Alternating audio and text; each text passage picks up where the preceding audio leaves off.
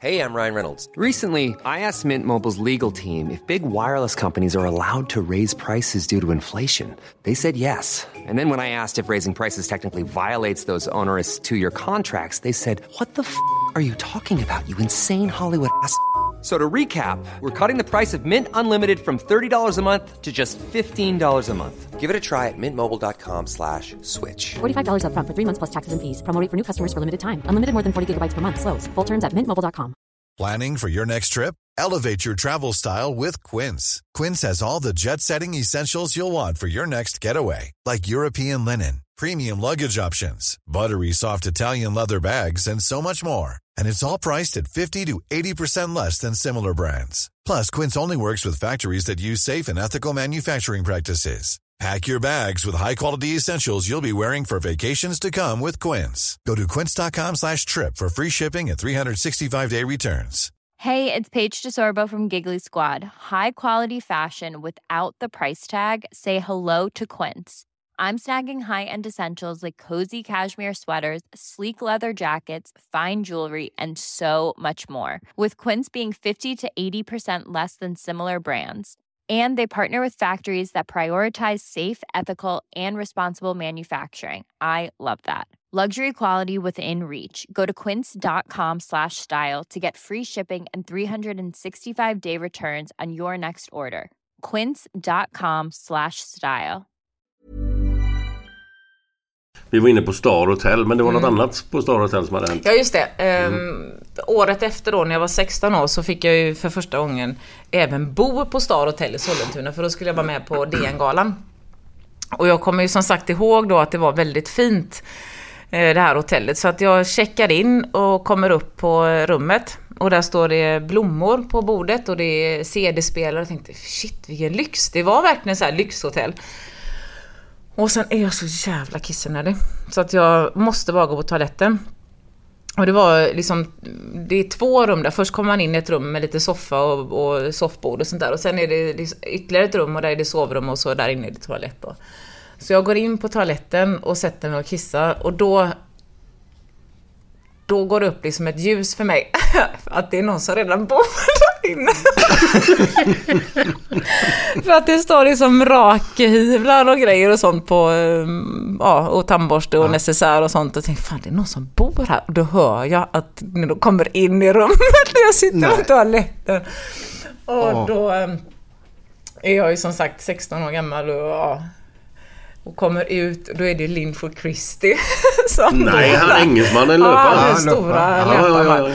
Ja, så eh, jag kommer ut från toaletten i hans rum och då tittar han på mig liksom och då ja, väl fram där liksom på eh, engelska att I'm sorry, eh, must have got the wrong key. Vad fan gjorde han där då? Det var hans rum. Hans rum, Det ja. Jo men alltså vad gjorde han Nej, just där vid det tillfället? Liksom? Ja, han Var skulle väl också tävla på DN-galan kanske. Ja det var galan Ja, ja. var det då? Ja det var därför jag inte fick ihop det. Det var galan var Ja, det. ja, det var galan. Ja förlåt, förlåt. Och då hade de två receptioner. En den vanligaste hade med sån här tävlingsreception då. Så att då hade de ju liksom... Det var ju på den tiden man hade en nyckel va? Ja. Inte ett kort utan en nyckel. Eh, och då hade vi fått liksom samma rum då. Jag hade fått den ner och han hade väl fått liksom rum, ja, där uppe då. Men det var lustigt. Spännande. Men Erika, du, du har ju... Eh, får jag spela en låt för dig här nu? Mm. Bara den är bra. Allt är bra.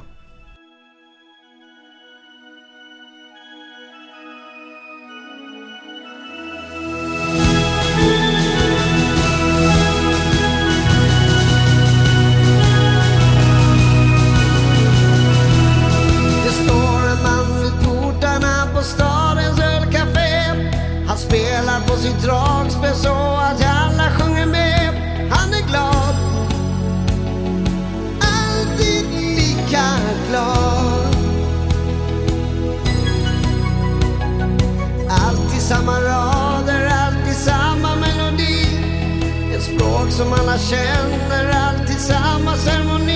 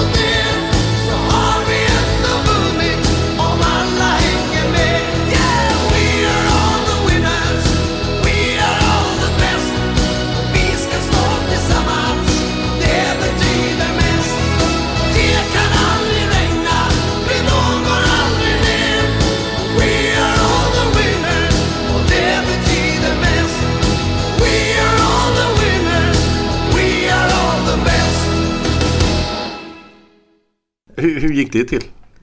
Ja, det kan man faktiskt eh, undra. Det undrar jag fortfarande hur det gick till. Ska jag bara förklara snabbt vad detta var? Ja, ja. Det här var ju Melodifestivalen då år 1993. Ja. Eh, där du var en av sångarna. Eller vad heter bakgrundssångare? Eller sångare? Vad heter Ja, kan man det? Ja. Dova? Dova är bra. Dova är bra. Det var du, Akraka och Frida. Frida ja. Var det hon som gjorde reklam för det här schampot? Jajamän. Ja. Wash and go.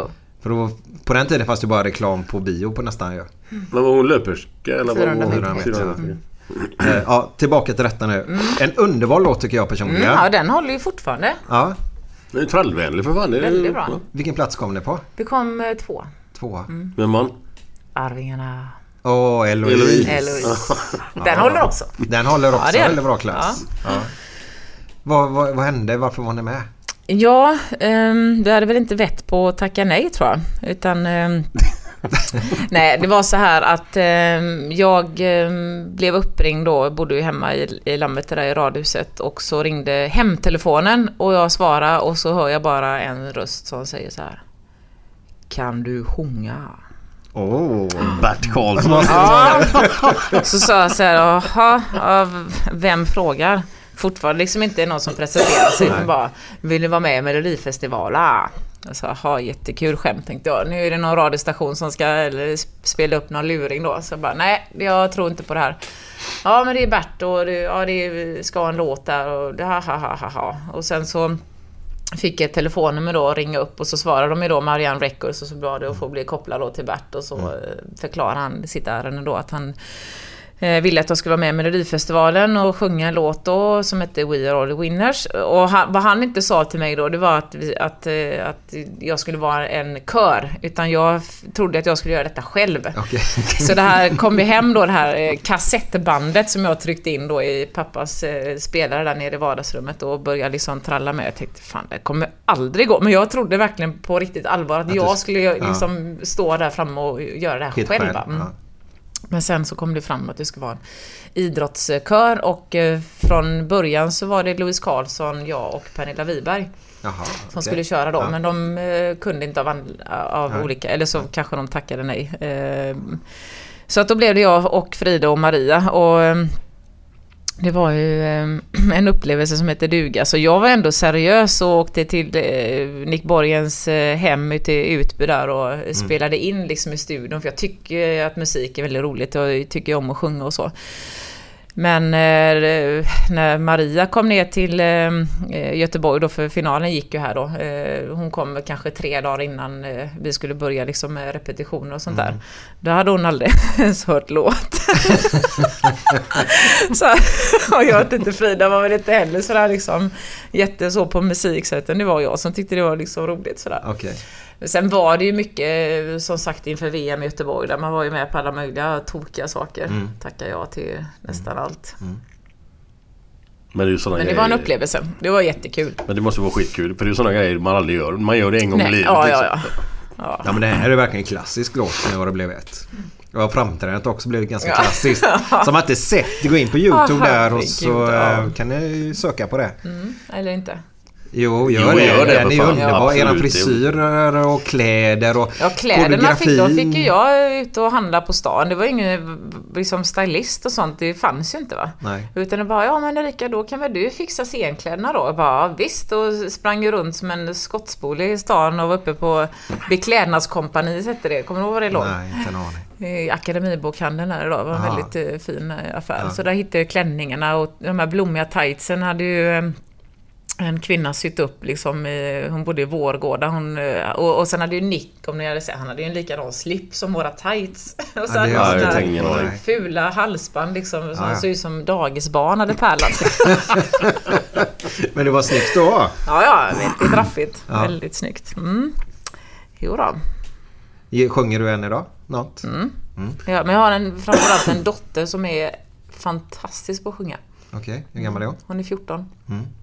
Hon heter Tess. Eh, Så ja, hon är helt grym. Det är fint att höra en person, ja gärna, det är fint att höra en person som kan sjunga Helst man går runt dem alltså, i verkligheten och Mm. de sjunger. Det är så vackert på något sätt. Ja, hon är grym. Vad Men hon kommer att satsa på det eller? Mm. Vad, vad är det för hon, vad sjunger hon för något? Typ?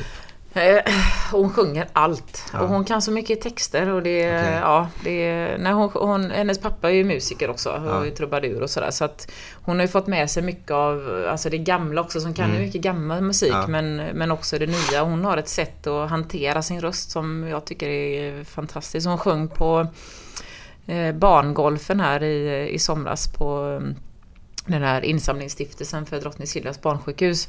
Då gjorde hon eh, den här låten eh, som heter I talk to the clown som eh, var en, en promotion-låt och video då för, för insamlingen till barnsjukhuset. Och den gjorde hon när hon var sju år gammal, spelade hon in den lilla refrängen då. Och låten sjungs utav Erik Segerstedt och en tjej som heter Claudia. Okej. Och så hör man hennes lilla barnröst då. Jaha. Eh, Och det är en vän från Landvetter som heter Hasse som har skrivit den här och den kom till för att eh, eh, han hade pratat med barnen där uppe på sjukhuset och då var det en flicka som hade sagt att jag pratade inte med mamma och pappa för de blir så ledsna då men jag pratar med clownerna. Ja. Så den heter I talk to the clown. Och eh, nu så ska Hasse gå vidare och eh, göra andra projekt. Och han har gjort, jag tror det är fyra eller fem låtar för barnsjukhuset då med eh, videos eh, till. Och eh, då var det en stor eh, golftävling som de alltid arrangerar varje år. Och i samband med den då så hade de en gala på hotellet eh, Parkhotell. Och då eh, så fick eh, Tess sjunga den. Hon skulle sjungit den ihop då med Erik mm. Segerstedt men han hade fått sångförbud men han satt i alla fall i publiken. Så att de rullade videon i bakgrunden och eh, hon sjunger lead, sing och allting ihop då med Hasse som har skrivit låten. Och ehm, i slutet då så, så hör man hennes, alltså det går över till hennes lilla barnröst Ja, då som hon gjorde när hon Ja. var sju år. Eh, och sen fick hon stående ovation utav 300 personer liksom. Och där satt ju Lill-Babs och det var ju andra sångare och det var prinsessan Birgitta och så här. Så att det var... Jag, jag var tyvärr inte där närvarande på plats. Nej, men jag, hennes pappa hade spelat in det så att när jag, jag var i New York så att när jag landade på flygplatsen i Frankfurt på morgonen där så hade han skickat då en eh, ganska tung Mm. fil. så att jag fick se, och gud vad jag grät. Det var helt fantastiskt. Men eh, hon har haft lite problem där att hon inte har vågat då förrän eh, förra Nej. sommaren så släppte det. Så, att, eh, mm. så det gäller bara att förvalta det där och kunna Mm. Jag valde idrotten, hon väljer väl musiken Ja. och, och dans och så. Men det är ju samma sak, det spelar ingen roll vad man har för intresse bara man Men hon brinner idrott för det man ingen gör. Nej. Ja, man ska göra det man tycker det är roligt. Mm. Det är viktigt. Men du har ju varit med i Let's Dance också. Hur gick det där? Trea. Kom, Vilken jag slog omgång var ut eh, Lasse Brandeby. Alltså ursäkta jag säger det men det var länge bedrift kanske men... eh, Ja, men han Nej var men han blev Nej, ju men han var kvarröstad populär. gång Ja. efter gång efter gång Ja, ja, efter gång ja, ja. efter gång. Satt Han där på en stol bara till och Ja, ja, med i något sista. program? var jävligt dålig det då, blev ju så jävla Ja. dåligt också. Han var ju nära att stryka med då. Men vann då? Eh, Martin Liberg. Just det, Brottar brottar Martin. med. Var det då de blev ett par? Ja. de Mm, två? just det. Mm. Ja. Vem dansade du med? Eh, Daniel da Silva. Ja, ja, ja. ja. Hur, hur tyckte du det var? Eh, det var ju... Eh, man levde ju bara i en dansbubbla till slut. Eh, Även om man skulle... Alltså till och med när man skulle gå ner och hämta någonting längst ner i kylen så gjorde man ju en snygg dansmoves utav det. Ja, men det var så bisarrt till slut liksom. Det var... Ja, man bara var... Prova kläder och tog mått och dansa och repetitioner och kamerarep och smink och pressträffar och... Ja, det var inte mycket tid man hade ledigt. Men tyckte du själv att du var bra eller? Du, du gjorde det... Jag eller tyckte hur- från början, tyckte hur var svårt, kan det vara att dansa tänkte jag. Ja. Ända tills jag började. Och då var det svårt. Ja, nej men det var det. Det var ju... Eh, eh, ja, det var svårt. Eh, och jag hade nästan ångest varje gång jag skulle... När klockan blev åtta och man skulle ut på dansgolvet och direktsändning och... Man bara shit, shit, shit, shit, shit, prestera, prestera, prestera. Vad, vad, vad tar det? En och 20 och sen är det över. Alltså det- så var det verkligen. Ja, det var fan, hemskt. alltså, jag jag satt där och rafsade under de här skorna. Man hade så här sula som var i någon slags mocka. Okej. Och så blev det nästan en grej att man, man hade vanligt sån här, nästan som en borste som man typ eh, kratsar eh, hästhovar, hovarna ja. på. Äh, men, ja, nej men borstar eh, innepälsen på en eh, hund. Eh, Sån Okej. borste var det typ. Så man satte så här rafsa eh, under skorna så att de skulle ruggas upp då. Mm. En sån här fix idé. Och sen var det så här plats på golvet för och då kände jag bara gud låt det bara vara över. Ja, fy fan. Och en så du då som vill synas då? Ja men det var ju prestation. Ja, det, det det, så. var ju... Ja visst, vi synas. Men jag ville ju också hänga kvar till nästa vecka. ja. Och oavsett hur man dansar så lägger man ju det i händerna på någon annan. Det, var, Ja. det är en bedömningsidrott va? Det, Ja, går ju fet bort. Ja, Ja. Och du vill ha eh, mätresultat ja, helst? ja. Och sen när man inte har kontroll på det man ska göra liksom. Gå upp där och du vet ju inte vad fan du ska snurra till det. Alltså man... Ja, jobbigt. Ja, nej men det var väl det att eh, man, man är tvungen att sätta varenda rörelse. För att eh, om det, någonting skulle hända, så- man har ju inte den erfarenheten att ja men just det, då kör jag, då freebasar jag lite här och sen så kommer jag in i dansen här borta. Det, det existerar Nej, inte va. Så att eh, man var ju tvungen att vara skärpt och eh, verkligen försöka komma ihåg alla de här turerna. Det blir ju någon som en tänker som att mål, målar upp en karta i huvudet över dansgolvet och så gör man lite grejer där och där och där och där och där och så var det dit bort och så var det dit. Alltså, ja. Men hur är det som att vara vuxen och bli bedömd så efteråt? Man har gjort någonting. Av tre så kallade proffs då. Ehm, Om, om man nu blir så sågad. mycket säga. Alltså så, jag tyckte ändå att de har ju den erfarenheten de har annars skulle de inte sitta. Nej. Vi hade ju fyra domare då när jag var med. Okej, ja. Eh, men, men sen är det ju eh, mest alltså tittarrösterna. Det var väl det. Om det nu är så att det är tittarröster. Sen har, man ju, har det ju kommit fram grejer efteråt att nej, det har ingen betydelse alls. Utan de har redan eh, gjort upp vem som ska ta sig vidare och så inte. Och Det Så är att, det jag ehm, tänkt på också. Liksom, ja. Hur fan ska man veta vilka som har ringt in eller gjort det? Men fan, det kan de hitta på vad fan som helst. Ja, jag känner inte någon som ringer in faktiskt om jag ska vara ärlig. Gör inte jag. Nej. Men det är säkert folk som gör men jag känner Jo, jo, ingen. jo. jo. Eh, Men man har hört det ryktet de har gjort. Även från högt eh, uppsatta personer. Men du, är det, Alltså, något det annat, är det något annat eh, program som du har varit med som vi har glömt eller? Glömt! Ja, det är massa. Jag Nej, kan jo, säga jo, sjunger på. Fortet, Mästarnas Jo, jo, jo, men, jo, jo, jo, jo. Men, men något sånt där udda, liksom mer udda. eh, Udda. Eller matprogram. Är du bra på att laga mat? Jag vann ju där Hela Sverige bakar, hela kändis-Sverige Jaha, där ser du. Jag har inte en jävla det vann aning. jag för, det är väl tre år sedan nu. Så vi spelade in där. Ehm, nej men udda program, ja gud ja. Eh, Han höll ju på, uh, Treutiger, han höll ju på nere i Malmö och spelade in massa, det måste du också varit med i hans eh, Rena rama sanningen och 24 karat och såna Nej, grejer. nej, aldrig. Nej. Jo, det har du säkert Nej, ja, jag vet vad det är men jag Ja, har inte varit med själv. Nej. Nej, nej. nej. Ja, där fick man göra lite grejer ibland. Ehm, men inga, nej, inga konstiga sådär som... Men mycket TV har jag gjort. Mm. Men du gillar ju att göra TV. Ja, det tycker jag är jätteroligt. Time Out, det är skoj.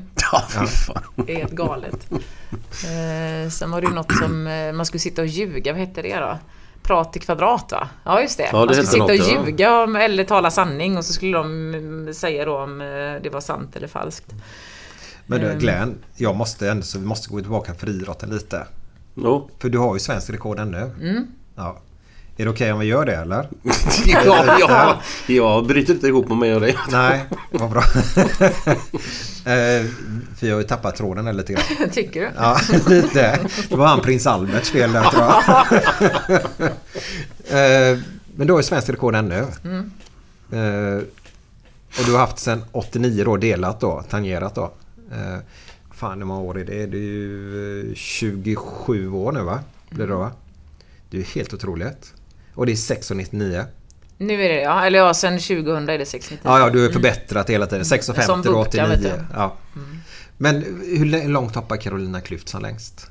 Oj, Var inte det väldigt nära? det var skitnära. Så det var så? 6,97 gjorde hon. Två var centimeter. Ja, ja, men hon men hon tog mitt eh, rekord inomhus. Jaha, vad hade du där? Eh, 89 hade jag. Hon gjorde 91 tror jag. Ja, Men du, är det sån jävla skillnad liksom att hoppa inomhus och utomhus? det var mer svank Ja, i det- inomhus. Ja, det kan vara lite svikt i svikt. eh, underlaget då, om banan är uppbyggda. Eh, Men sen har du ingen, inga yttre omständigheter att ta hänsyn till, som vind till exempel då. Ja, Så det är en jävla skillnad. Men det är Men om du- banorna som kan skilja sig. Men om du har vind i ryggen utomhus? Hoppar man, alltså då hoppar man längre alltså? Ja, om du får en eh, bra plankträff. Mm. Gör det perfekta hoppet så. Så det är skillnad att ha ingen vind och ha 2,0 i ryggen. Det, det har du ju. Tänkte på Torneos hopp här nu, 8.44 på lite hög höjd och det var väl 2,0 i ryggen på det. Ja, det var ju lite... Alltså, han åkte till hö- hög höjd enbart för att klara OS-kvalgränsen då. Eh, och så blev det fiasko i OS då sen Mm. Ja, istället. jävligt synd. Ja, Ja, nej men Klyft var ju väldigt, väldigt nära och... Eh, ja, jag vet inte. Det var ju, hon kom ju liksom... Alltså, när jag var tvungen att lägga av då på grund av att jag inte klarade att komma tillbaka efter att Tess föddes då 2002. Men min tanke var hela tiden att jag var inte färdig. Utan Nej. eh, Göteborg eh, och EM här 2006 var ju någon slags slutmål efter att ha missat då VM 95. Eh, och det var ju en, en sorg eh, att, att kroppen inte ville samma sak som huvudet. Så eh, det var ganska tufft eh, när Klyft liksom kom över och, och in som inte bara sjukamper utan också längdhoppare sen. Eh, att jag kände att jag var inte riktigt färdig. Jag ville också liksom vara med på banan och, och tävla. Och fick jag ju möjligheten att jobba för eh, SVT under åtta mästerskap som eh, kommentator. Eh, Men det var, det var jobbigt eh, tyckte jag då eh, om hon hade hoppat Längre. över mitt svenska rekord. Eh, idag känner jag inte samma sak eh, nu när Kaddi är i farten där för att eh, är det någon som, som ska slå det så, så är det väl hon. Hon har ju eh, de fysiska förutsättningarna att kunna hoppa riktigt eh, långt då. Eh, Men sen, eh, hon, eh, jag vet inte vad som hände riktigt här nu på OS. Det kändes bara som att hon eh, Ja, inte riktigt fick Blev- ihop blev- allting. det blev för stort för henne kanske. Kanske så. Vad är världsrekordet? Ja, det är 7,52. Satt 1988 av just den ryska. Ja, Ja, Som var då nej, nej, hon var ren. Hon åkte Jag inte skojar. dit i alla fall. alltså. Ja. Nej, hon åkte inte dit i alla fall. Men alla de rekorden från, eh, vad man säger, 80-talet och 70 ska väl Ja, strykas. ja. pratar de väl om va? Ja. Men du, vad var anledningen till att det just blev längdhopp? Det Från början, bara liksom. blev så. Jag hade ju Men bra det- resultat i höjd också när jag var 15 och på 1,78. Och sen, eh, nej, sen blev det den grenen som eh, utvecklades... eh, Jo men typ från mest. början liksom. När, när började du liksom... Ja nu ska jag fan hoppa längdhopp. Kan Alltså, inte du förklara för oss då? För det här är intressant. Om man börjar som sjuåring i friidrott. Får man börja och bara hoppa längdhopp då? Nej, det kan- får man inte. För vi har ju lyssnare som är pappor och mammor Mm. och eh, syskon och sånt där. Kan inte du förklara hur det funkar att börja friidrotta? Mm. Eh, I våran klubb här i Mölndals AIK så får man börja det året man har fyllt nio. För att, och då börjar man hösten det året då man har fyllt eh, nio. För att sen eh, träna från hösten och sen kunna tävla då inomhus när man eh, är 10. För det är först eh, när man är 10 som det finns, eh, ja det finns några tävlingar för yngre också men då börjar liksom tävlingsverksamheten. Och då har vi valt att göra så att vi, vi jobbar inte med eh, åldrar liksom lägre ner för att vi tycker att då kan man hålla på med så mycket annat. Och, eh, och friidrott är aldrig för sent att börja med. Men däremot eh, eh, kan jag tycka att det är eh, lite tragiskt med eh, framförallt de kollektiva idrotterna om man säger så då, eh, lagidrotterna. Att i de här unga åren och även upp, eh, vi säger så här, upp till 12 års ålder så kan man träna koordination som du har nytta av resten av livet. Och i många idrotter så missas det. Eh, Man bygger inte på koordination utan man bygger på att eh, ja, springa efter en boll och, och göra övningar. Och så ser man inte till eh, individens eh, alltså utveckling. Eh, Och eh, efter 12 års ålder, det är då eh, de märker till exempel då i fotbollen att shit, vi skulle behöva bli lite mer eh, alltså löpstarka eller vi skulle behöva bli lite snabbare och sådär. Eh, Och komma då och lära ett gäng 13-14-åringar som är totalt odugliga på vad de har eh, fötter och armar och ben och, och kroppen och sådär och försöka få dem att förstå hur man träffar liksom eh, foten under sig. Att man inte kör passgång liksom när man gör olika övningar. Och så. Det, är, det är skitsvårt. Eh, Och där har nog eh, de här idrotterna väldigt mycket att lära från friidrottens grundträning för att säga. Där man börjar eh, från 10 års ålder då, eller 9-10. Med att eh, jobba på eh, koordination och rörlighet, eh, teknik. Eh, och ehm, och som i friidrotten då så försöker vi med, med de här ungdomarna att de ska testa på att göra alla grenar upp tills de är ungefär 14 år. För någonstans där känner man att men här är inriktningen, men jag vill, göra, jag vill göra långdistans eller jag vill vara sprinter, jag vill vara hoppare, jag vill köra kast. Eh, och igår så var jag med här och vi har läger nu för ungdomar här som är födda 02 till 04. Och då hade jag längdhopp eh, med ett gäng där och så står jag liksom med 16 stycken och frågar vilka deras specialgrenar är och vad de tycker är roligast. Och det var en av de här 16 som tyckte att längdhopp var liksom hans gren då. Ja. Och hälften tyckte jag om medeldistans och hälften var sprinters och någon var kastare. Man bara, ja men vad kul, idag ska vi köra längdhopp. Så-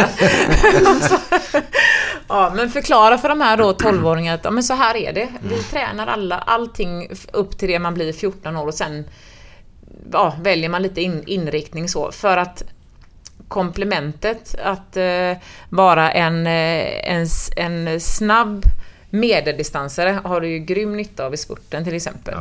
Eh, att träna häcklöpning, som jag sa förut, när man är hoppare är jättebra. Och träna sprint för en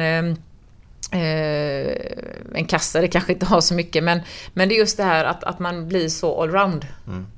Och att man alltid har med sig det. Eh, Så jag kan ju komma ibland på eh, gruppträningar och så kan jag ju göra mina övningar så kan jag ju se direkt att ja, men antingen så har den här personen hållit på med gymnastik, friidrott eller kanske liksom konståkning. För att de har en kroppskontroll som är fantastisk. Ja, okej. Men du, hur är det med... För vi har ju snackat om det i olika program här. Vi har snackat mycket ungdomsidrott och sådär med fotboll och handboll och allt vad det är. Hockey och... Hur är det i friidrott eh, när man är 10-11 år? Tävlar man då eller är det bara träning eller? Nej, man tränar, eh, det gör man. Och så, det, det svåra är ju den åldern att... Nu hostar du faktiskt. Jag har hostat på gånger. först, ja, han, han som inte... Det är katterna. Ja, Ja, nej men... Eh, det är inte så mycket tävlingar i den åldern. Men det man har gjort då det är att försöka göra tävlingsmomentet lite mindre skrämmande. Eh, våran nackdel kan man väl säga i friidrotten det är ju att alla resultat är mätbara. Du kan jämföra det med dig själv, du kan jämföra det med andra. Är jag bra eller dålig? Och, och vad som jag berättade för de här ungdomarna igår då att det finns ingenting som säger bara för att ni ligger efter nu resultatmässigt eh, om vi liksom blickar tio år framåt, att ni inte ska kunna liksom vara den som faktiskt eh, ligger före era konkurrenter som ni har idag. Det handlar ju om så mycket tålamod, att, eh, att kunna vänta och se resultat. Inte när man är 12, 13, 14, 15, 16, 19 utan kanske om, en, om jag håller i detta nu så kan jag vara som bäst när jag är 25. För vad är OS-deltagarna om man tittar på dem? De är mellan 25 och 30 år. Och tittar vi elitidrott överhuvudtaget eh, idag i, i Sverige med kontra liksom barnidrott då. Då är det ju en procent, om vi tittar på fotboll, en procent som av alla dessa som spelar fotboll som når Sverigeeliten. Det är en procent du har ingen aning om vem det är. Om det är 12-åringen som precis har liksom fått spela i det sämre laget i, i fotboll. Man har krossat den drömmen om att eh, ja, det kommer aldrig bli någonting. Och, det, och man, man gör en segregation liksom i, den, i de unga åren. Och det är väldigt tragiskt tycker jag. Så barnidrott idag är ingen lek. nej, det är ju Nej, inte... men for- fortsättningen till det- jag började med här. Bara, för det, inom fotboll, nu snackar jag fotboll här, då är det ju så här att till en viss ålder ska det inte räknas poäng nu helt plötsligt. Nej. Har Göteborgs fotbollsförbund och vilka det nu var med. Det var, och kupper ska man åka till. Men det ska man bara spela träningsmatcher då. Upp till 12 år. var det inte så? Jo, jo, jo. Man, man vinner ingenting utan, utan man ska åka dit och spela fem matcher men oh, latchar och runt där och träningsmatch. Vad tycker du om sånt? Eh, jag tycker att det är, alltså... Man, man kan ju prata om två olika saker då. De som, eh, som vi säger att om, det ska inte liksom vara så märkbart om man är bra eller dålig. Bra för dem, kanske. Men väldigt synd för de som drivs av framgångar. Som tycker att, eh, att, att, att, ja, att det, det är roligt att vinna och det är viktigt att vinna. Om jag hade tävlat i friidrott när jag och de säger så här, nej men vi bara hoppar lite grann, liksom, det är ingen som vinner. Då hade jag ju fan inte hållit på med friidrott. Bra, tack. Det är bra. Det måste ju vara alltså, någon sporre att man vill vinna. Varför ska man annars hålla på? Varför ska man Nej, mäta? nej men sen, sen blir det ju så när du väl då, när du börjar räkna poängen, när du börjar få, om du vinner, då är man ju inlindad i en jävla duntäcke. Och när det väl händer då, det är, tre år senare, då är man ju helt väck ju. Alltså jag, jag fattar inte det här. Alltså, Mm. Men hur där, tänker. nej men eh, jag tror att man försöker runda ett problem som eh, som faktiskt hänger på eh, eh, framgångskåta föräldrar och tränare. Ska jag säga så. För hade man inte haft det här liksom eh, uppdelningen av, av lag eh, där de faktiskt känner så att ja, men varför får inte jag spela med de bästa? Nej men de bästa måste spela med de bästa för att utvecklas. Jaha men de som är något sämre då, ska de inte utvecklas då eller? Nej men det här med att toppa lagen, det är liksom inte det jag är inne på här. Alltså, det är bara det att när du är med i en turnering eller spelar en serie, vad fan, det tror man... Man vill man spelar väl för att man vill vinna eller? Ja. Nej men det, ja. Det, det kan de hålla på med på kalanka nivå och inte räkna några poäng och segrar och sånt. Men det måste ju, det måste ju eh, från en viss ålder i alla fall eh, eh, vara så att det här är livets skola, vinna eller försvinna lite grann. Ja. Bra. Ja, jag håller med. Fick vi hört det också. Ja. Vi simmar kan ju bara bada lite idag. Vi skiter i att Ja, tävla. bada lite. Men det är ändå så väldigt intressant det där med, med resultat egentligen. För det var lite som du var inne på det Erika. Alltså, vissa barn brinner ju av framgång. Och vissa barn vill ju bara idrotta då. Eh, och bägge måste bli tillfredsställda. Så är det. Eh, men då undrar jag lite grann om vi tar... Jag med mig och många fler fattar nog inte vem blir uttagen till OS i Sverige. Ja. Det känns som att det är olika regler för olika eh, idrottare. Jag gillar ju tydlighet. Hoppar du 8,20 så är du med. Hoppar du 8,15 då får du inte vara med. Vi har en gräns, punkt slut. Eh, hur, hur funkar det i Sverige? För jag har förstått att det, det inte bara gör ett resultat utan sen sitter någon kommitté och bedömer det här sen också. Då, eller Ja, det? alltså det, det är ju eh, alla eh, förbunden har ju en talesperson då som liksom eh, pratar för sina aktiva då inför eh, eh, OS och den processen pågår nog väldigt länge. Sen har ju SOK då de har ju, jag kan bara prata för friidrotten Ja, här nu till att börja med i alla Ja. fall. Men då, då finns en internationell kvalgräns och så finns det en svensk och den är ju tuffare då. Och där har de ju sagt att eh, vi har en tuffare gräns för att vi skickar inga som inte kan eh, slåss om eh, topp 8 placeringar. Okej. Eh, och redan där kan man väl sålla bort kanske halva gänget av, av de som är på eh, OS, nu, i, idag då. Eh, så att det där, det håller inte riktigt. Och sen har de ju tagit ut några eh, som hade presterat resultat från året innan. Eh, som fick ett väldigt tidiga klartecken då. Eh, och sen var det ju faktiskt eh, en tjej som heter Erika Jarder som inte fick åka till OS fast hon hade klarat eh, den här kvalgränsen då. Sen ett år tillbaka, hon blev inte uttagen. Och sen var det någon maratonlöpare också, en kille, en svensk, som inte fick åka då fast han hade liksom klarat gränsen då. Så att eh,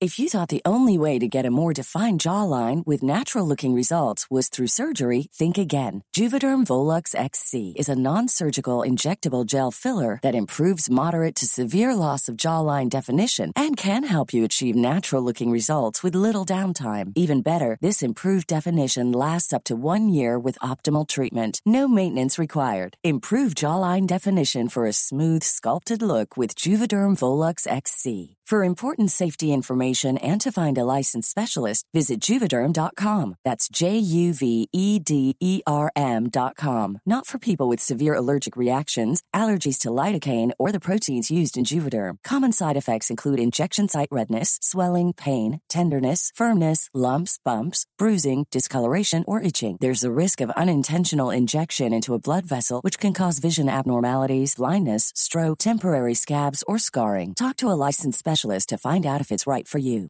Hey, I'm Ryan Reynolds. At Mint Mobile, we like to do the opposite of what Big Wireless does. They charge you a lot, we charge you a little. So naturally, when they announced they'd be raising their prices due to inflation, we decided to deflate our prices due to not hating you.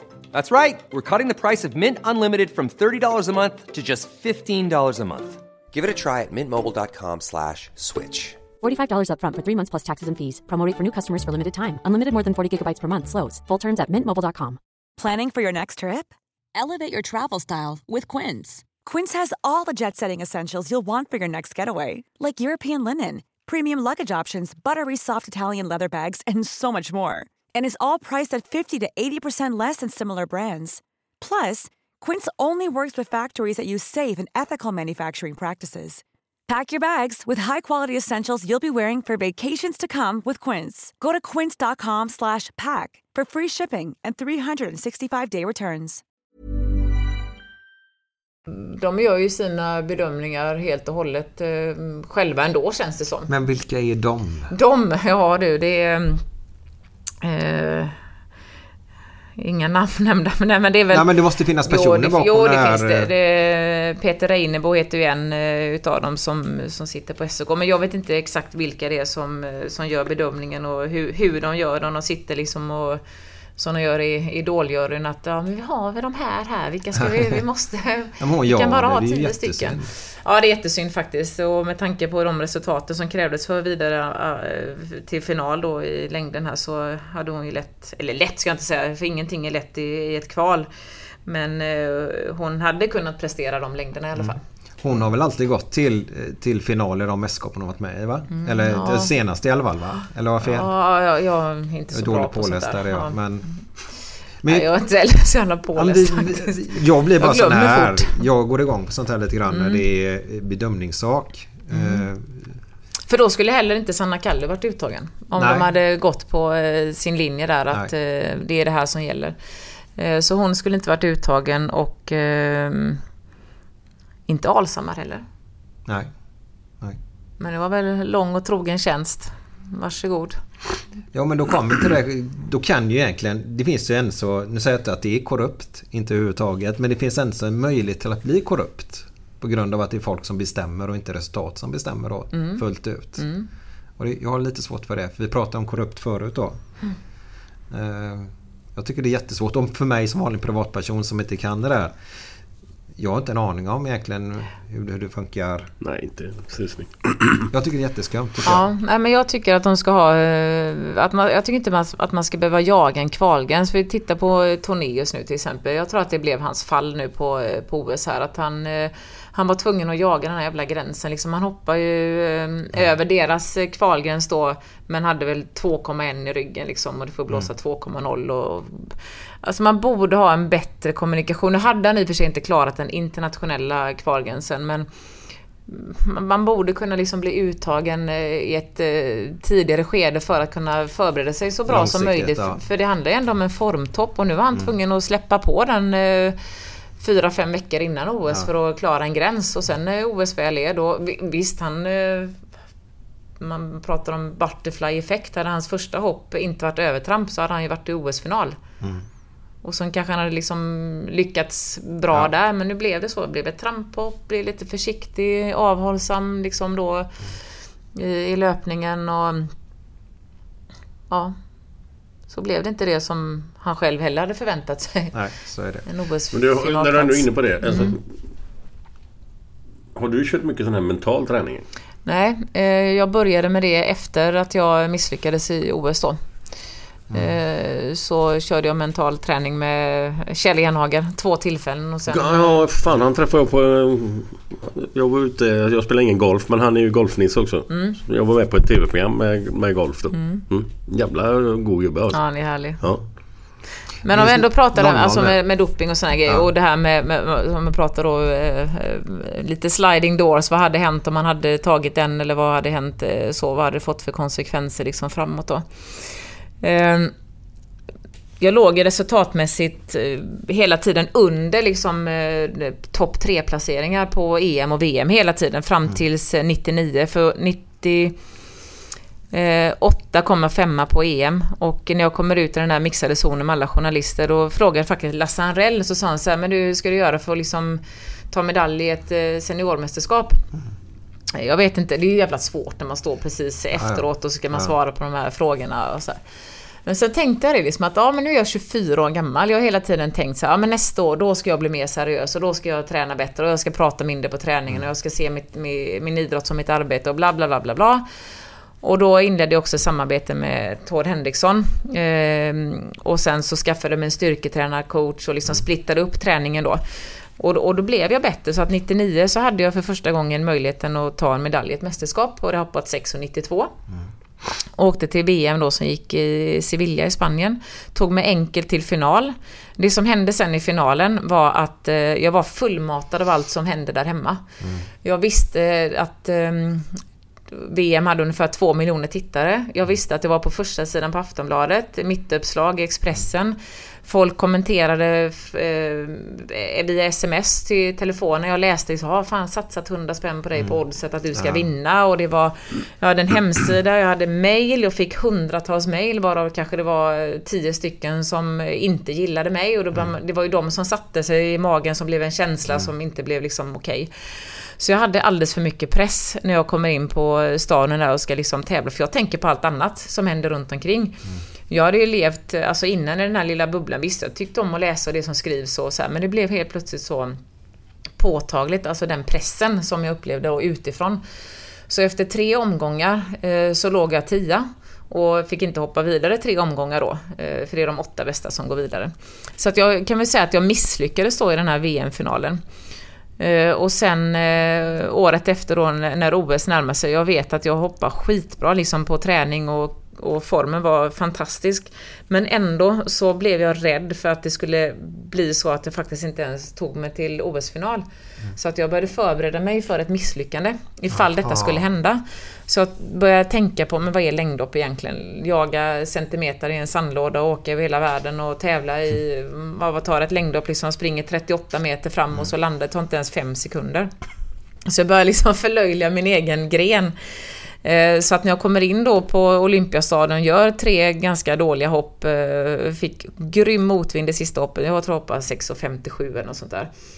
Och tar mig inte vidare, då var inte det ett misslyckande för mig. För att jag hade ju redan förberett mig för att detta skulle hända. Så när jag kommer ut i den mixade zonen och möter först då eh, Radiosporten och sen TV som ligger ute live, då säger jag precis så här som jag har tränat in att jag ska säga. Nej, det här var väl ingenting solen går upp imorgon med. Så att jag var inte ens besviken för att jag hade talat om för min gubben i lådan där inne att nu, nu hjälper du mig med det här. Det här har vi förberett oss för. Det är det som kommer hända.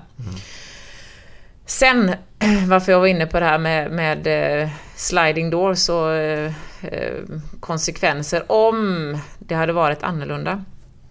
Då har jag tittat i resultatlistan på VM-finalen och efter tre omgångar så eh, har jag ju fem stycken före mig som sen har blivit avstängda då för doping.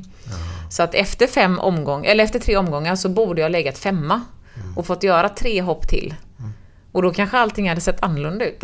Man tänker ju så liksom bara, ja då kanske jag hade lyckats. Jag hade varit liksom i VM-finaler, kanske till och med hade tagit medalj för att ja, där hoppningen blev bättre och bättre och man tände till och så är plötsligt så liksom Ja, där hade jag inte varit rädd för att misslyckas för jag hade lyckats. Så att eh, ja, det, med, med mental träning, det är viktigare än man tror. Att man ser sig som en vinnare och att man inte får de här hjärnspökena som ställer till det och eh, att inte folk som man faktiskt inte ens liksom känner kan krypa in under skinnet på en liksom och Ja, ha eh, åsikter som man tar till sig utav. Så att, ehm, Men du, Vilka var det som var världs... Var det Heike Dressler och de här som Ja, var... Heike Drexler vann ju OS eh, år Vad var det 2000. mer för tjej som var med i toppen? Eh? Marion Jones. Ja, ja, fan, eh, Tatjana Kotova, en ryska som sen åkte fast Mm. också. Susan Titke. Mm. En liten söt eh, gymnast från, eh, före detta gymnast då från eh, DDR. Ja, Iva, Iva Prancheva från Bulgarien som jag mötte redan 1990 på mitt eh, första junior-VM. Hon vann, jag kom tvåa. Dopar också. Mm, två gånger avstängning. Kan man inte känna en jävla bitterhet? Jo, det är klart att eh, man kan, men det är... Ja, ja, blivit eh, lurad på många fina placeringar och medaljer och också... Det är ju ekonomi här också. Ja, men det är såklart. det. Ja, det tror fan det. Ganska stora pengar också om det skillnaden. Ja, eller? absolut. Men du fick ju en husbil där va? Ja, ja, det fick jag ju hyra för en krona i månaden. Ja, men du fick en, eh, en, en lägenhet också på Karlaplatsen. Jajamän, oj Ja. vad mycket grejer. Det var roligt. Karlaplatsen, ja herregud. Ja. Ja, hade ett avtal med Poseidon. Mm. Och så var jag på, jag hade inga möbler så jag frågade så här, kan jag handla möbler och liksom faktu, gå fakturan direkt till er? Så här, ja, det var inga problem. Så jag åkte till danska vägen här till Brattells möbler och kände mig som värsta så här, Kingen. Ja, visst. Jag bara skulle ha ju säng och eh, jag skulle inreda en hel lägenhet på 90 kvadrat. Och så hade jag gått runt och tittat där och så träffade jag en dam då som, eh, eller en kvinna och hon liksom frågade, behöver du hjälp? Jag bara, ja tack, jag ska köpa en säng. Så, så gick vi ner och hade de säng. Det var väldigt eh, flashigt då på Bratells på den tiden. Och då stod det en säng där och hon bara, det vill du ha? Nej men jag vill ha den här sängen, jag ska ha bäddmadrass. Ja det är tagel, kommer ihåg tagelmadrass, alltså hästhår i de här madrasserna. Jag bara, men de kostar 6000 kronor styck. Jag bara, men jag ska ha dem. Eh, och ja, jag ska ha sänggavel också, så tyckte jag det var snyggt. Det stod, det var så här körsbärsbetsar furu. Så jag bara, nej men jag tar eh, sänggaveln och jag tar sängborren. Jag tar alltihop, överkastet och kuddarna och lamporna och allting. Och sen, eh, ja gud vilka färger det var. Det var så gula lampor och så var det gula kuddar och så var det ett eh, överkast som var så här vinrött, grönt och gult. Då. Det var jättefräckt. Ja, och sen och hon skrev för glatta livet där och sen bara, ja men då eh, går vi upp liksom bara, nej men jag ska ha, och så var det så här, jag ska ha soffa, fåtöljer, soffbord. Jag tar det matbordet där borta också, så åtta stolar och två karmstolar. Sen ska jag ha en bok, ja, jag köpte så mycket grejer va. Och det roliga var att häromdagen så går jag in på Bratells och tittar liksom, för jag skulle kika efter en eh, soffa till min pappa, tänkte så här, så jag gick runt där och tittade. Så kommer en kvinna eh, typ 20 år äldre än då. Hon bara, du har handlat av mig förut här. Samma kärring. jag bara, ja det har jag. Bara, jag kommer ihåg det, sa hon. Herregud, du köpte grejer för 100 000.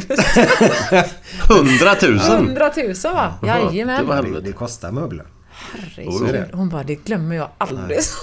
Hon kom in där hon med, keps liksom. Du, det, var, det, var, det var ingen sån där i Och sängen jag du kommer ihåg vad hon frågade. Hon sa så här, får jag fråga vad, vad jobbar du med? Sa hon. Är du fotomodell?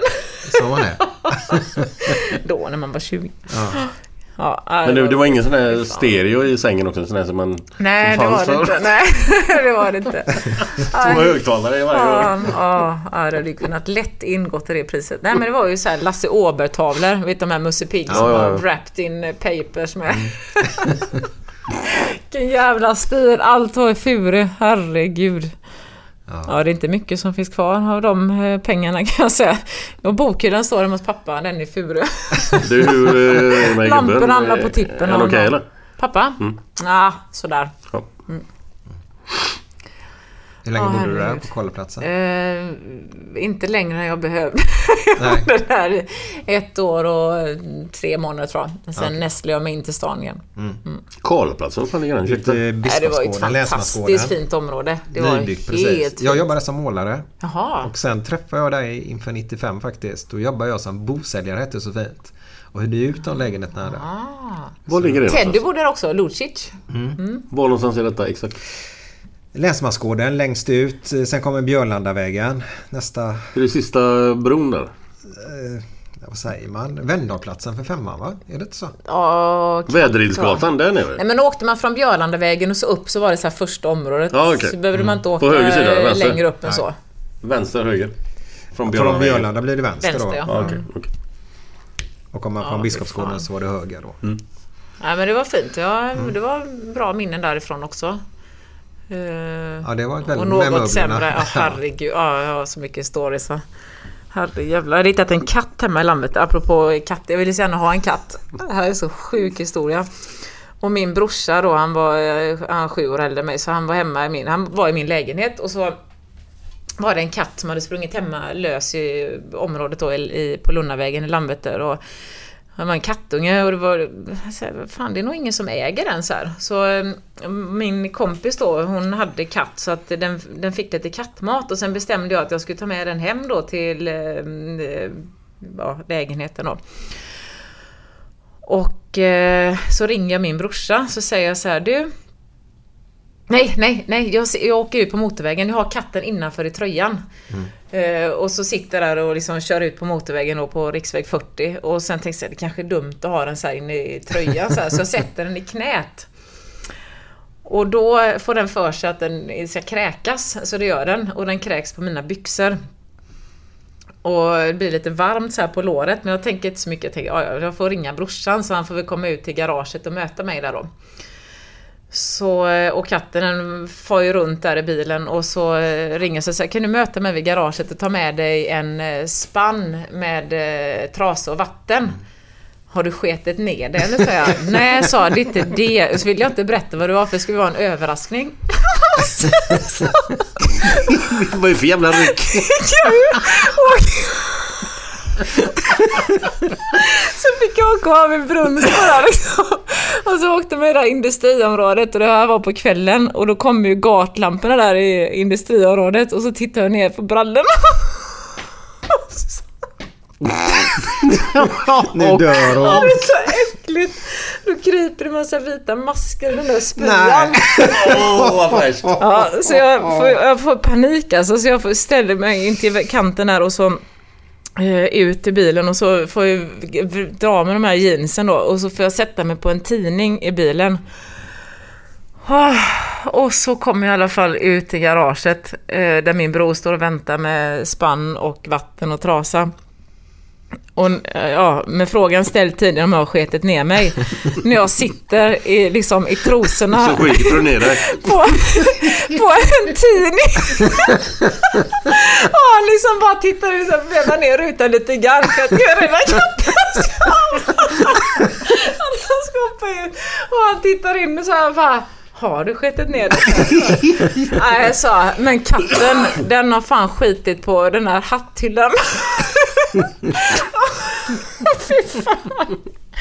Det var så dåligt beslut att ta med den här katten. För han smet i garaget sen och vi jagade den i två timmar. Äh, fy fan. Den katten, den hamnade hos djurens vänner. Okej. Ja, fy fan vad sjukt. Ja, jösses. Mm, så kan det gå. Innan vi avrundar här nu. Ja.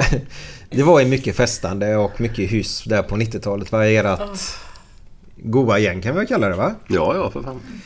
Det var, vilka var det du tävlade med? Om man säger, vilka var i landslaget då? Profilerna? Eh, Malin Eberlöv, eh, Patrik Sjöberg, eh, Maria Kraka, Dag Wennlund, Patrik Bodén, eh, Henrik Dagård. Ja, tiokamparna ja. Det var ett bra gäng. Mm. Stefan Fernholm, diskuskastaren. Diskus ja. Eh, Frida då, Johansson. Sen kommer Kajsa lite på slutet där Ja, och så det. Stefan Holm och Ja. Staffan Strand, Christian Olsson. Eh, Då blev det lite lugnare. Ja, det var så. Du nämnde Tord Henriks, eller Ja, Tord Tord. Henriksson Tord förut. Ja. Mm. Är de fortfarande gifta eller? Mm. Akraka och... Ja. ja. Mm. Kommendörsgatan om du kommer ihåg. Vad sa du? Ja, de bodde ju på Kommendörsgatan. Ja, för fan i Stockholm. Kommer ja. det? ja, för fan det kommer jag ihåg. Jajamän. Vad fan Ja, men det var kul att se. Om jag bara tittar på er två just där. Jag kommer ihåg det- var de bodde, det var allt. Ja, det Ja, kändes som... Ni har festat ihop lite eller? Men hon dricker ju ingenting. Nej, nej, men hon kan ju festa ändå. Ja, vara Ja, det ser vi. Jag är helt Ja. galen utan eh, alkohol. Men dricker du inte överhuvudtaget eller? Mm. Jo. Det gör jag, men jag får, jag får såna otroliga eh, baksmällor, på att säga. Men jag mår så jävla dåligt. Är det kul? Det är hemskt. Det är hemskt, men jag börjar må dåligt liksom, under tiden jag dricker. Jag får huvudvärk. Jag har migrän eh, vanligtvis. Och den blir inte bättre av att man dricker eh, vin i alla fall. Sånt skulle man haft. Så att jag försöker hålla mig till, eh, till ren sprit när man ska festa. Ja, det brukar ju vara tvärtom. Håller Alltså? sig till bira eller vin så Nej, brukar det- det... Ja, men vin kan ju skapa mycket huvudvärk och sånt. Ja, nej det är värdelöst. Så att eh, därför så eh, håller jag mig oftast ifrån eh, alkohol på, just av det. Att, Ja. jag, att jag blir så fruktansvärt dålig. Ja. Det är ju bra egentligen på Det är ett skitbra. sätt. Jag önskar man kunde ha haft samma. Så kanske man inte drack lika mycket. Nej. Ja, vi pratade om det en gång just Ja. eh, drickandet. Här. Mm. Eh, vi drack ju massa öl i söndags. Ja, Gjorde vi. Trevligt. Vi har en tävling ibland i den här podden. Så var det fyra personer som hade vunnit en utgång. Eller utgång. Vi var och kollade på Liverpool... Arsenal. Arsenal Liverpool ja. Eh, så, eh, 4-3 till Liverpool. Mm. så vi vill tacka er som var med. Ja, det var skitkul. Ja. Och det har varit, jag har läst mycket på Twitter och på Facebook och grejer. Okej, ja. Skitkul. Ja. Så eh, på tal om alkohol just nu då. Men vi blev ju inte dåliga i alla fall. Det var ju mellan 16 och 19. Vi Ja, ja, ja. Det var ju lugnt. Herregud. Gillar du att gå ut och kolla så idrott ihop med folk och så? eller sitter du Mm, hellre hemma? Ja. Alltså jag kom på en grej nu när du sa Liverpool. När jag var på eh, träningsläger nere i Portugal, eh, Algarve där nere, så hade de, eh, man, gick, man, man gick väldigt mycket där. Så åkte man sån här traktor med släp bakom ner till arenan och så. Men så fanns det en liten gågata med väldigt få affärer på den tiden. Det var en sportbutik. Ehm, och där hade de en Liverpool-tröja och den köpte jag. Ja. Bara för du spelade i Liverpool. En röd så. Ja. Och stod det på den? Candy eller? Candy, ja, ja vad fan Candy, ja. Och det trodde jag var godis. Men det var det inte. Det var ju italienska vitvaror. Visste du det? Nej, Nej inte jag heller. Du tänkte också det var godis? eller? Nej, jag trodde inte det var godis kanske, men eh, det betyder ju ändå godis. Ja. Men, Nej, så eh, var det. Jag visste inte vad det var.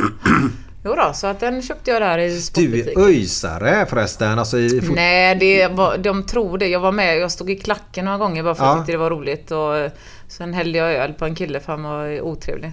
Ja. Tömde den rätt över huvudet på han. vad bra. Hur fan vad jag var på han. han var Vad gjorde så- han då?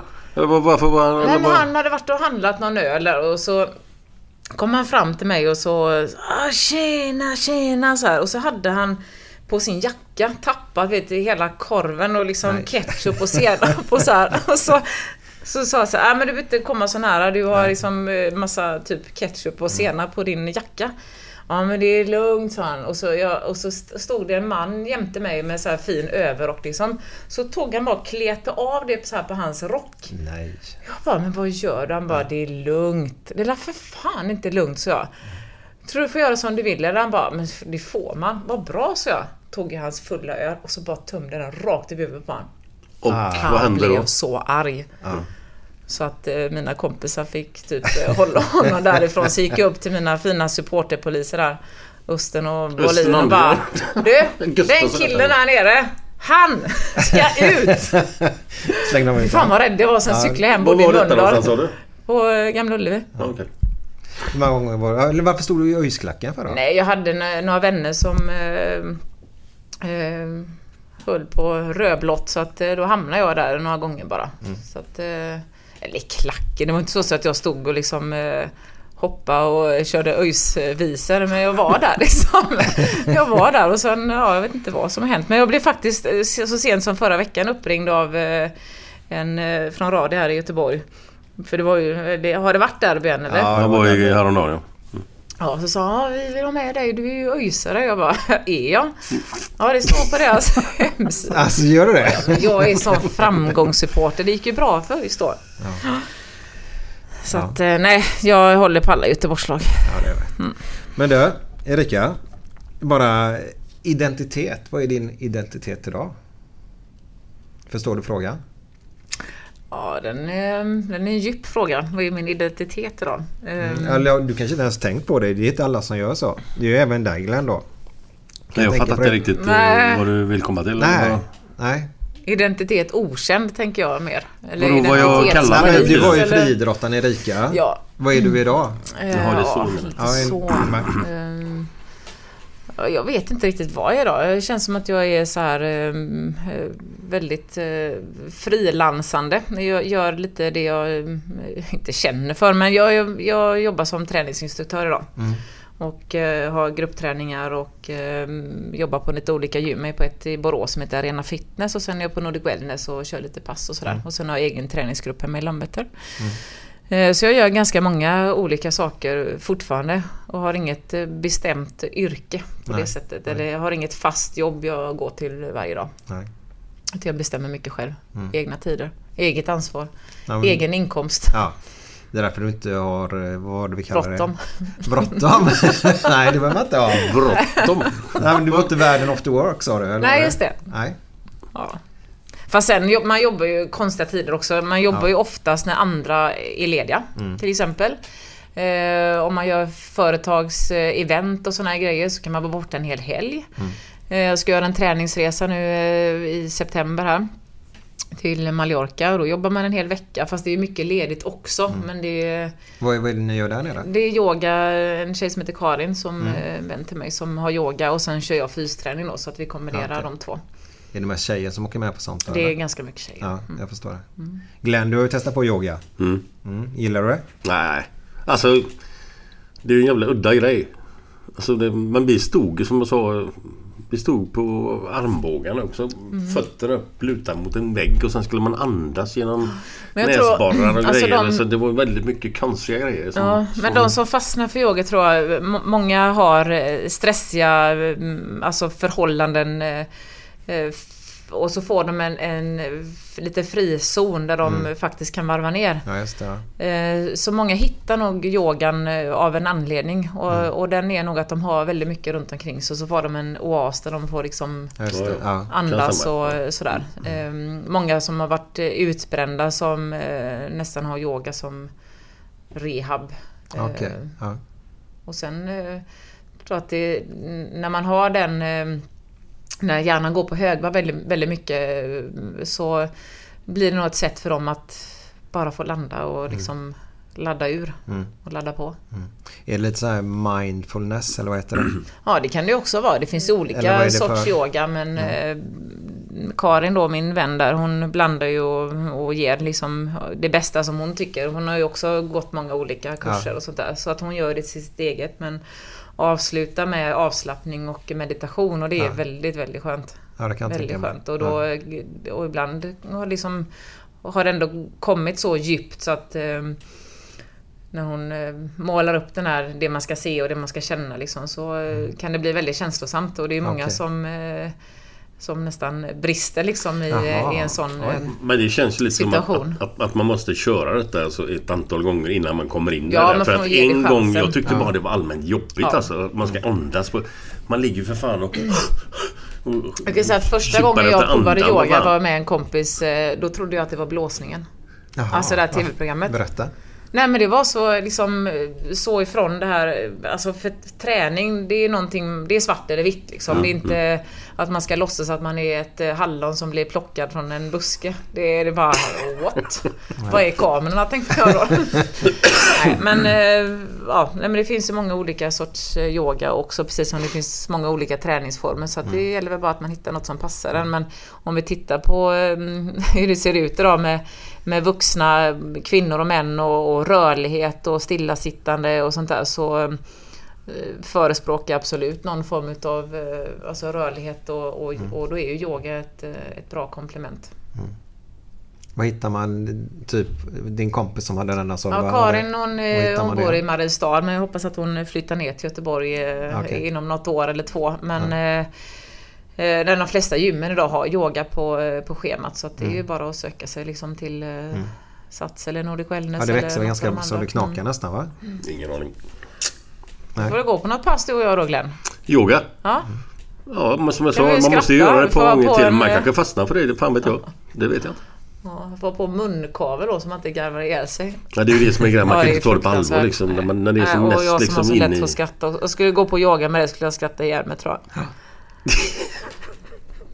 ja men jag var på ett sånt här, jobbade på ett träningscenter i Göteborg så jag har fått med en kompis eh, som skulle träna Roland hette han och vi skulle göra, han bara, "Ja, men är det något du som kan passa mig? Och jag hade ingen aning. Så sa han, men det finns något som heter pilates, det kan vi köra. Och jag hade ingen aning vad det var. Men det var ju lite så liksom, man skulle andas och armen skulle åka upp och liksom ner och så här. Och jag bara, jag fick sånt jävla skrattanfall va. Och jag bara såg hans arm liksom åka så upp och ner så här. Oj, jag kan inte hålla tyst. Och sen tog det typ tre minuter så bara fick jag så här puff. Så jag bara, du, jag går upp till gymmet nu. och jag fick ligga kvar där och skämmas. Jag vet, vi hade någon jävla sån här mentalträning med guys. Det låg 25 man i en gymnastiksal på mattor och så stod det en gubbe som hette... Hette han Mikael Södermalm? Hette han så? Alltså inget ont om han, han är säkert skitbra men jag kommer bara ihåg att vi skulle ligga där och få liksom in i... hur Man ska vinna Allsvenskan och... Så ligger en jävel och skiter i det ena hörnet där. Så ligger en och rapar i det andra. Det går ju inte att ta det på allvar liksom. Det funkar ju inte. Alltså, in- individuell idrott måste du vara mycket bättre. Inte i, lagidrott funkar ju inte sånt. Inte vad jag kan... eh, Inte det erfarenheten jag har i alla fall. Nej men det är ju jobbigt när man har lätt till skratt alltså. Det är fruktansvärt. Att ta saker seriöst. Och ju mer seriöst det blir ju svårare att Ja, det är hemskt. det är ju ännu värre. Fruktansvärt. Uh, ja. Ja, vi ska runda av här nu. Ja. Efter den här tag nu. Ja, efter den här låten som vi bjuder till dig. eh, Så kommer Glenn med en eh, väldigt rolig historia. Ha. Så häng kvar så ska ni få lyssna.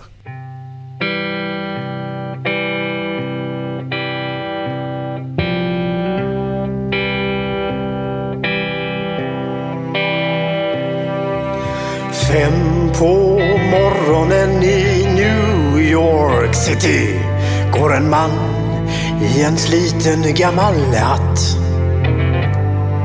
Sveper rocken kring den tunna kroppen, huttrar till, det har varit kallt i natt.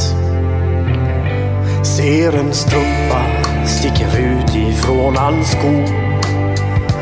Vandrar vidare men utan framtidstro. Fem på morgonen i Hallonbergen står en kvinna med gråten i sin hals. Tittar håglöst in i morgonsolen. Hon är trött, hon har inte sovit alls. Två av fem miljarder människor på vårt klot. Men mot deras ångest finns det ingen bot. För de är ledsna för att de inte är från Göteborg. De kan inte se hur Gustav Adolf pekar på sitt torg. Det är inget fel på att vara etiop. Men inte riktigt rätt ändå, det vet de allihop.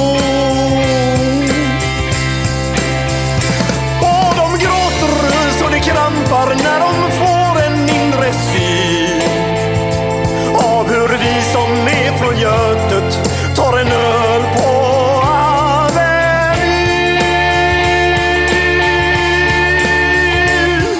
En fotbollskille får sitt genombrott och snackar proffskontrakt med fem italienska klubbar. Ändå känner han att tåget har gått. En annan gubbe med en ollontusing och en latextjuva skriker ta mig ur röven gubbar. Men det ger honom inte nåt. Samma tomma blick och tårar salta smak. Om man frågar säger båda samma sak. De är ledsna för att de inte är från Göteborg. De kan inte se polisen dunka buss på torg. Det är inget fel på att vara från Mölndalsbro. Men 14 stopp med fyran svider mer än man kan tro. Och de gråter så det krampar när de får en mindre syn. Av vi som är från Götet, av vi som är från Götet. Det var lille Per säger till mamma. Mamma, det är en jävla tur man inte är född i Danmark. Varför då? Säger morsan då. Nej, man förstår ju inte ett skit vad de säger. Men den var ju Kass. inte jättebra Nej, kanske. nu förstår en till faktiskt. Den var kass. Jag skulle baka i morse. Men jag hade ingen gäst. Så jag bjöd in grannen. Ja, du skrattar ju ändå. Den är ungefär lika bra som ACDC WC skämtet i eh, rimstugan i City 107. Eller City 107, Mix Megapol heter de ju. Det var också jävligt dåligt. Jag kan stänga av nu off the record så kan jag fortsätta historien om Live for Christ också. Åh nu säger du det! Nej, vi måste sluta nu. Jag, nu jag har jävligt bråttom faktiskt. Jag förstår. Jag förstår. Planning for your next trip? Elevate your travel style with Quince. Quince has all the jet setting essentials you'll want for your next getaway, like European linen, premium luggage options, buttery soft Italian leather bags, and so much more. And it's all priced at 50 to 80% less than similar brands. Plus, Quince only works with factories that use safe and ethical manufacturing practices. Pack your bags with high-quality essentials you'll be wearing for vacations to come with Quince. Go to quince.com slash trip for free shipping and 365-day returns. Ever catch yourself eating the same flavorless dinner three days in a row? Dreaming of something better? Well, HelloFresh is your guilt-free dream come true, baby. It's me, Kiki Palmer. Let's wake up those taste buds with hot, juicy pecan-crusted chicken or garlic butter shrimp scampi. Mm. Hello Fresh. Stop dreaming of all the delicious possibilities and dig in at HelloFresh.com. Let's get this dinner party started. Planning for your next trip? Elevate your travel style with Quince. Quince has all the jet setting essentials you'll want for your next getaway, like European linen, premium luggage options, buttery soft Italian leather bags, and so much more. And is all priced at 50 to 80% less than similar brands. Plus, Quince only works with factories that use safe and ethical manufacturing practices. Pack your bags with high-quality essentials you'll be wearing for vacations to come with Quince. Go to quince.com/pack for free shipping and 365-day returns.